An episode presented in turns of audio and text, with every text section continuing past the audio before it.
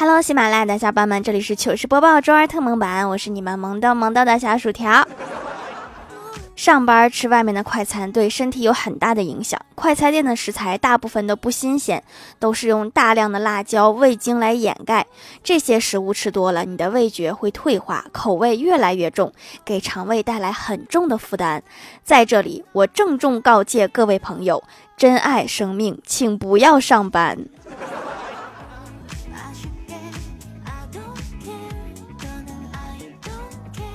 前几天小外甥小升初刚结束，我哥就在网上给他买了几套数学辅导资料。刚刚接到外甥的电话，说辅导资料已经收到，谢谢舅舅，祝你永远单身，找不到女朋友。人家好不容易放假了，你送数学材料，你也太坏了。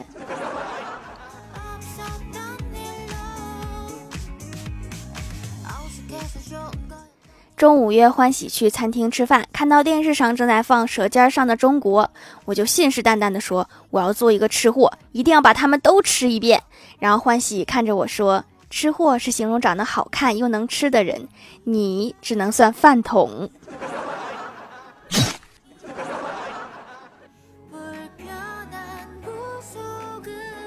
我老妈这几天心情不好，我老爸就小心翼翼的表现，生怕惹恼了她。吃完晚饭，老爸正在刷碗，老妈突然说道：“我是顺时针刷碗，而你却是逆时针，这日子没法过啦。”这个理由是我没想到的。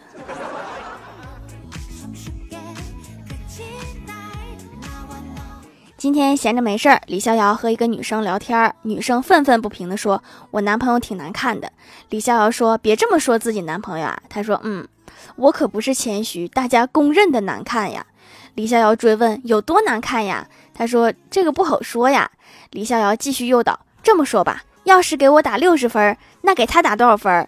女生毫不犹豫地说：“五十八分。”你哪来的自信，拿自己当参照物？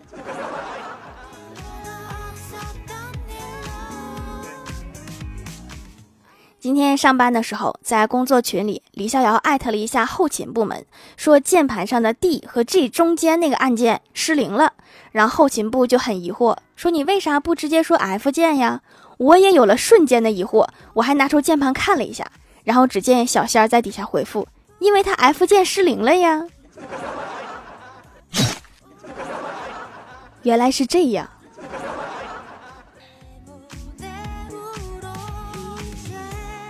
下了班和怪兽兽逛商场，怪兽兽突然感慨说：“为什么穷人的朋友就非得是穷人？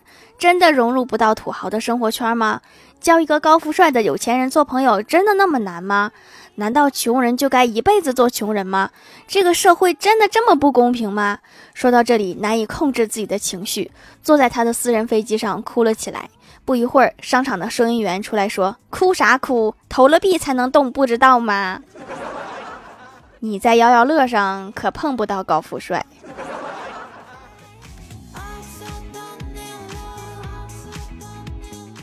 晚上，郭大侠和媳妇儿窝在沙发上，一边吃零食一边看电视聊天儿。郭大嫂看着一直挂在衣橱外的腰带，对郭大侠说：“你就不能把腰带挂里面去吗？”郭大侠机智的撇清自己的懒，说：“万一坏人来了，我还有个武器。”郭大嫂不加思索的说：“你是怕人家没东西揍你吧？” 确实，就这个小身板，别和坏人比划了。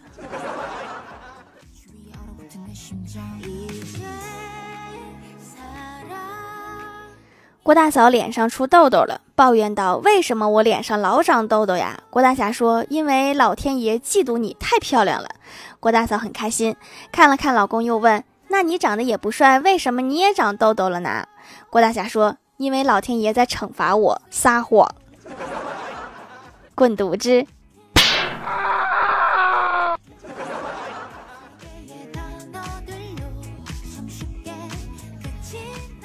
一天，郭晓霞问郭大侠：“爸比，你知道什么东西有两个脑袋、六条腿、一根尾巴吗？”郭大侠想了想，说：“不知道呀，是什么呀？怎么会有东西长得这么奇怪？”郭晓霞高兴地说：“是骑马的人。”现在的猜谜游戏越来越难了。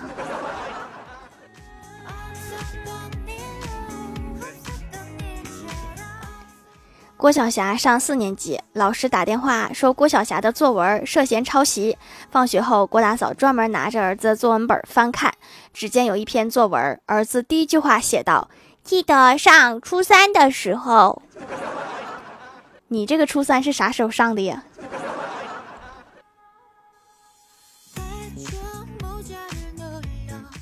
小时候看电视，两个人亲嘴儿，我就问奶奶：“我说奶奶他们在做什么呀？”奶奶语重心长地说：“孩子，千万别学他们，那是旧社会的人吃人。”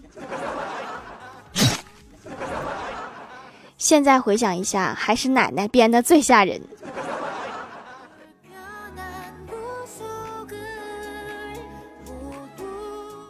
记得上高中的时候，有一次吃完晚饭。我老爸掐灭了烟头，缓缓地说道：“我看闺女手机，发现她恋爱了。”我妈特别镇定，她说：“多大点事儿，没发朋友圈，说明不是真爱。”还是老妈懂我呀。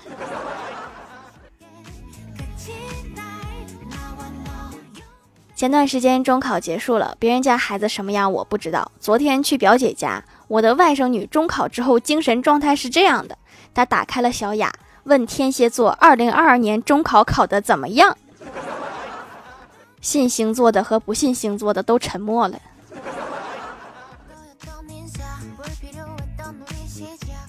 记得上大学的时候，老师提问了一个问题：人体肌肉分为三种，请问是哪三种？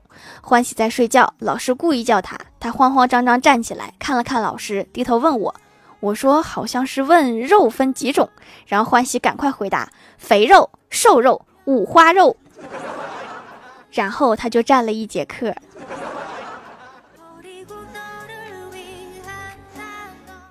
嗨，蜀山的土豆们，这里依然是带给你们好心情的欢乐江湖。喜欢这档节目，可以来支持一下我的淘小店，直接搜店名“蜀山小卖店”，数是薯条的数就可以找到啦。还可以在节目下方留言互动，或者参与互动话题，就有机会上节目哦。下面来分享一下听友留言。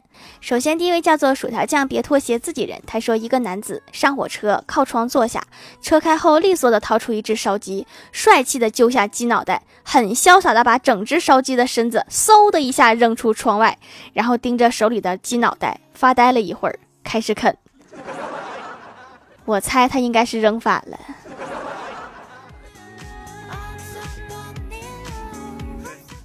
下一位叫做你的爸爸是唐武林，他说盖楼盖楼，条条一定要堵我。一天，爸爸在叫我起床的时候叫了三遍，我也不起床。然后我妈就在旁边说：“不是你叫他干啥？他一起床就得吹空调，电费你出呀。”我在一边听见了，想。这还是亲妈吗？不开空调也睡不着啊。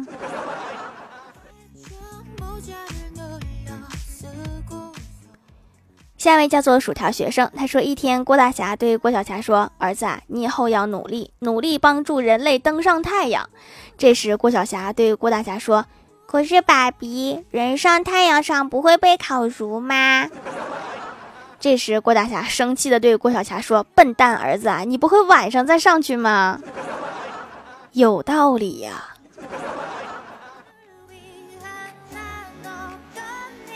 下一位叫做想静静和静静，他说一直用小掌门的手工皂，全家都喜欢，天然健康无添加，回购无数次了。我的晒斑和弟弟的痘痘都是用这个用好的。看小掌门上了新品，要试试，技术果然越来越好。某宝坚持手工制品的店越来越少，倍感珍惜，会一直支持小掌门的。怎么的？我蜀山派这么多人，我怎么能是小掌门呢？我是大掌门。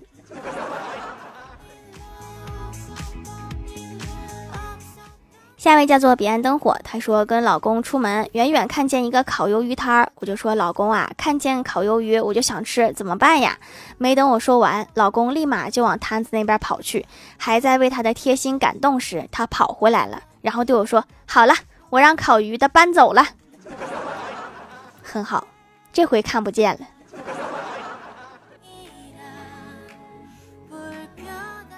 下一位叫做做饭巨难吃，他说蜀山派条最帅，我和孩子手机互相定位，孩子看我定位，看我快回家赶紧出去吃饭，因为我做饭太难吃。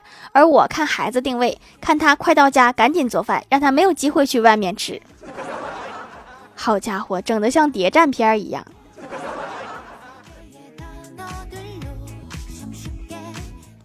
下一位叫做金香，他说条条，我快期末了，举几个土豆保佑我一下吧。来自有大病的文案馆，我的头发很少，所以每一根都有他的名字。今天我的詹妮弗掉了，有没有好心人转给三十块钱，我给他办一个葬礼？海葬吧，环保又便宜。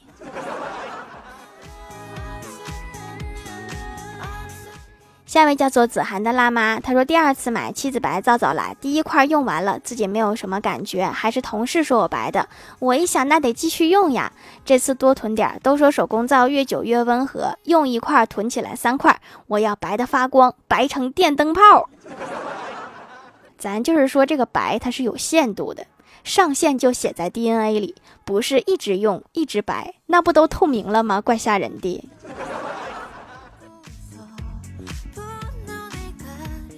下一位叫做佩 O F，他说三个男孩同时追一个女孩，女孩说你们游遍全世界回来，我再选择。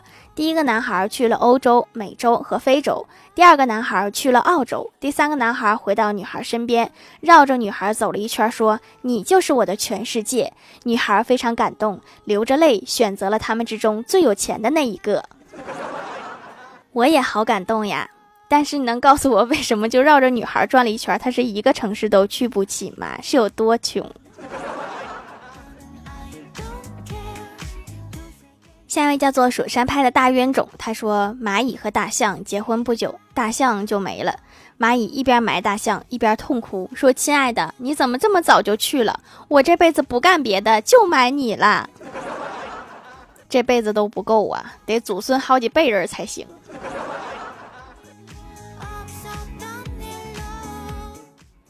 下一位叫做 “Hello 微燃烟火”，他说买了个新手机，老板说送钢化膜，于是乎我就各种 happy，各种摔，终于有一天屏幕摔的不行了，我就寻思把那层钢化膜扒掉，然后我就在那拿牙签戳了半个小时，膜呢？膜呢？要不你翻翻之前那个快递箱里，是不是有一个膜？